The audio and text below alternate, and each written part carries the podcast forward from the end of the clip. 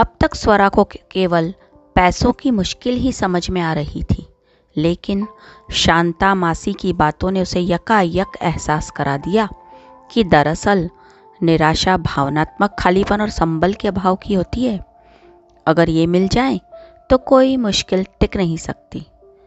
नमस्कार, मैं रूपा गुजराती, आप सभी को कुछ सुनी, कुछ अनसुनी कहानियों के सफ़र में लिए चलती हूँ। आज की कहानी का शीर्षक है पगडंडी। लेखिका मेहा गुप्ता। वाचन रूपा गुजराती। अपने कस्बे को महानगर से जोड़ती कच्ची पक्की सड़क पर लगभग छः घंटे हिचकोले खाती बस की यात्रा के बाद स्वरा पहली बार मुंबई स्थित अपने कॉलेज आई थी। बस से उतरते ही उसे पूरी धरती डोलती सी महसूस हुई। वो जल्दी ही अपने हॉस्टल के रूम में, बाथरूम में पहुँच गई और उल्टी करने लगी। देखते ही देखते उसके कपड़े और पूरा बाथरूम गंदा हो गया। उसकी रूममेट भी नाक बंद कर मुँह बिचकाती हुई मौसी को भेजने का कहकर वहाँ से निकल गई। कुछ देर बाद लटक मटक सी एक गोरी चिट्टी स्त्री रूम में आई। क्या हुआ, बेबी जी? मुझे बताया, इस रूम में किसी का तबीयत बिगड़ गया है। हाँ मेरी रूममेट किसी शांताबाई को बुलाने गई है। वो अभी आती होंगी। मैं शांताबाई है। कहते हुए उसने अपने दुपट्टे को लपेटकर उसका सिरा अपनी कमर में खोस लिया। अगर उसने स्वयं अपना परिचय ना दिया होता तो स्वरा यही समझती कि यह हॉस्टल की वार्डन है। शांताबाई ने कैंटीन से लाकर उसे नींबू पानी पिलाया और बाथरूम की साफ़ सफ़ाई में जुट गई। कुछ देर बाद वह उसी मुस्कुराहट के साथ जाने लगी। स्वरा ने उन्हें सौ रुपये देने चाहे तो उन्होंने लेने से इनकार कर दिया। उसके बाद वह हर दो तीन दिन में स्वरा से टकरा ही जाती। कभी हॉस्टल में किसी रूम में या बाथरूम की सफ़ाई करते हुए और कभी कैंटीन में समोसा या ब्रेड पकौड़ा खाते हुए। शायद वह उड़ीसा से थी और मुंबई में रहकर उड़िया मिश्रित मराठी बोलने लगी थी।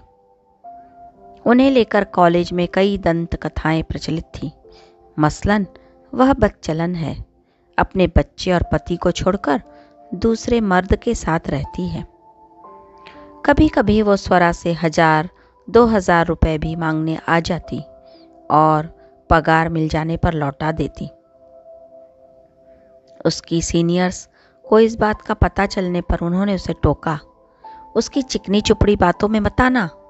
वो तो नया मुर्गा फंसाने की ताक में रहती है। देखा नहीं, हर समय कैसी बन ठन कर घूमती है। पर पता नहीं क्यों स्वरा उसे ना न कह पाती थी। फिर पिछले साल रातों रात कॉलेज बंद करने की नौबत आ गई। इसके बाद के दो सेमेस्टर ऑनलाइन ही निकल गए। जब हालत सामान्य होने लगे, कॉलेज खुलने का मेल आया, तब तक स्वरा बहुत कुछ कहें या सब कुछ खो चुकी थी। पिता का साया तो पहले से ही सिर पर नहीं था। कोरोना में माँ भी साथ छोड़कर चली गई। सारी जमा पूंजी माँ के इलाज में खर्च हो गई। अब तो उसके पास कॉलेज और हॉस्टल का खर्चा उठाने जितने भी पैसे नहीं थे।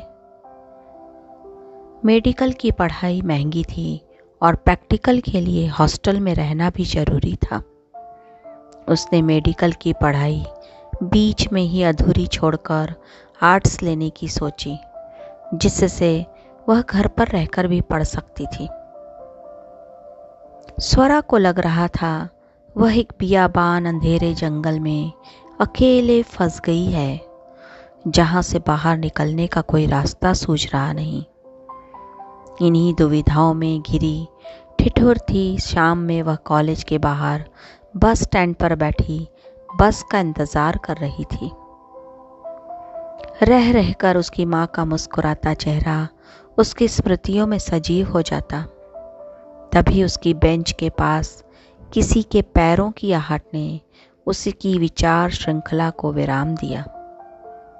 सिर उठाकर देखा तो शांता मौसी थी। उनके गाल और भी भरे हुए और गुलाबी हो गए थे। आँखें छोटी हो गई थी। बेबी जी, कैसा लग रहा है? बहुत कमज़ोर लग रही हो। मैंने आपको कल भी देखा था, पर आप सर लोगों के साथ व्यस्त था, इसलिए मैंने आपको डिस्टर्ब नहीं किया। उन्होंने स्वरा के सिर पर स्नेहमय हाथ फेरते हुए कहा, स्वरा निरुत्तर थी। सोच रही थी कि मासी उसकी परेशानी क्या समझ पाएगी। पर जब उसकी नज़रें मासी की तीर सी नज़रों का सामना नहीं कर पाईं तो उसने नज़रें झुका ली और आँसू की मोटी सी बूंद उसके गोद में गिर गई। अपनी मासी को नहीं बताएगा? मैं आपकी माँ जैसा है। पूरे कॉलेज का लड़की लोग मुझे शांताबाई या छम्मक छल्लो कहकर मेरा मज़ाक बनाता था। एक आप ही तो था जो मुझसे इतना स्नेह और आदर करता था। स्वरा ने रोते रोते सारी बात शांताबाई को बता दी। मैं उसी वक्त समझ गया था कि कुछ गड़बड़ है। जब आपको सर के कमरे से निकलता देखा था, आप कितना उदास था। शायद अपनी नई बेटी के वास्ते इस साल भगवान ने मुझे इतना बरकत दिया होगा। जब पूरी दुनिया का नौकरी छूट गया था, तब मेरा काम और पगार दुगना हो गया था।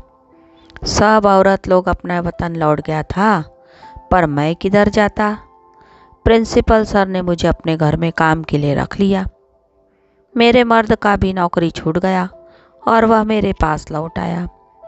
मैंने भी उसे कॉलेज के बगीचे का काम संभलने को दिलवा दिया। पर कॉलेज की लड़कियाँ तो तुम्हारे बारे में। हाँ बेबी जी, मुझे पता है। यहाँ सब लोग मेरे बारे में कहता है कि मैं लफड़ेबाज है। स्वरा की बात पूरी होने से पहले शांता मासी ने कहा, पर क्या बताऊँ बेबी जी, मेरा मर्द दूसरी औरत के साथ रहने लगा था। उसे सबक सिखाने के लिए मैं दिल पर पत्थर रखकर अपने बच्चे का ज़िम्मेदारी भी उसी पर डालकर अकेला यहाँ आ गया है। मैं आपसे पैसे लेता था। उससे मेरे बच्चे के लिए कपड़े, मिठाई और किताबें खरीद कर बेचता था। बचपन में ही माँ गुजर गया। सौतेली माँ ने कभी कुछ अच्छा पहनने, सजने को नहीं दिया। अब हाथ में दो पैसा आया तो अपना मन की इच्छा को पूरे करने लगा है। आप ही बताइए, बेबी जी, मैं गलत है क्या?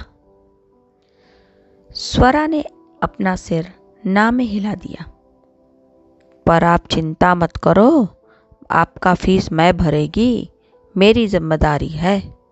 मैं प्रिंसिपल सर की वाइफ से थोड़ा मदद मांगेगा, वो मुझे बहुत मानता है, वो मुझे ना नहीं करेगा। शांता मासी ने उसे आश्वासन दिया। शाम ढल चुकी थी। अंधेरे को पाटने के लिए पूरा शहर रंग बिरंगी रोशनी में नहाने लगा था। स्वरा के भीतर भी रोशनी की एक किरण चमकने लगी थी। शांता मौसी की बातों ने उसे निराशा से बाहर निकलने में मदद करी थी। उसे विद्यार्थियों को मिलने वाले ऋण का विचार भी सूझ चुका था।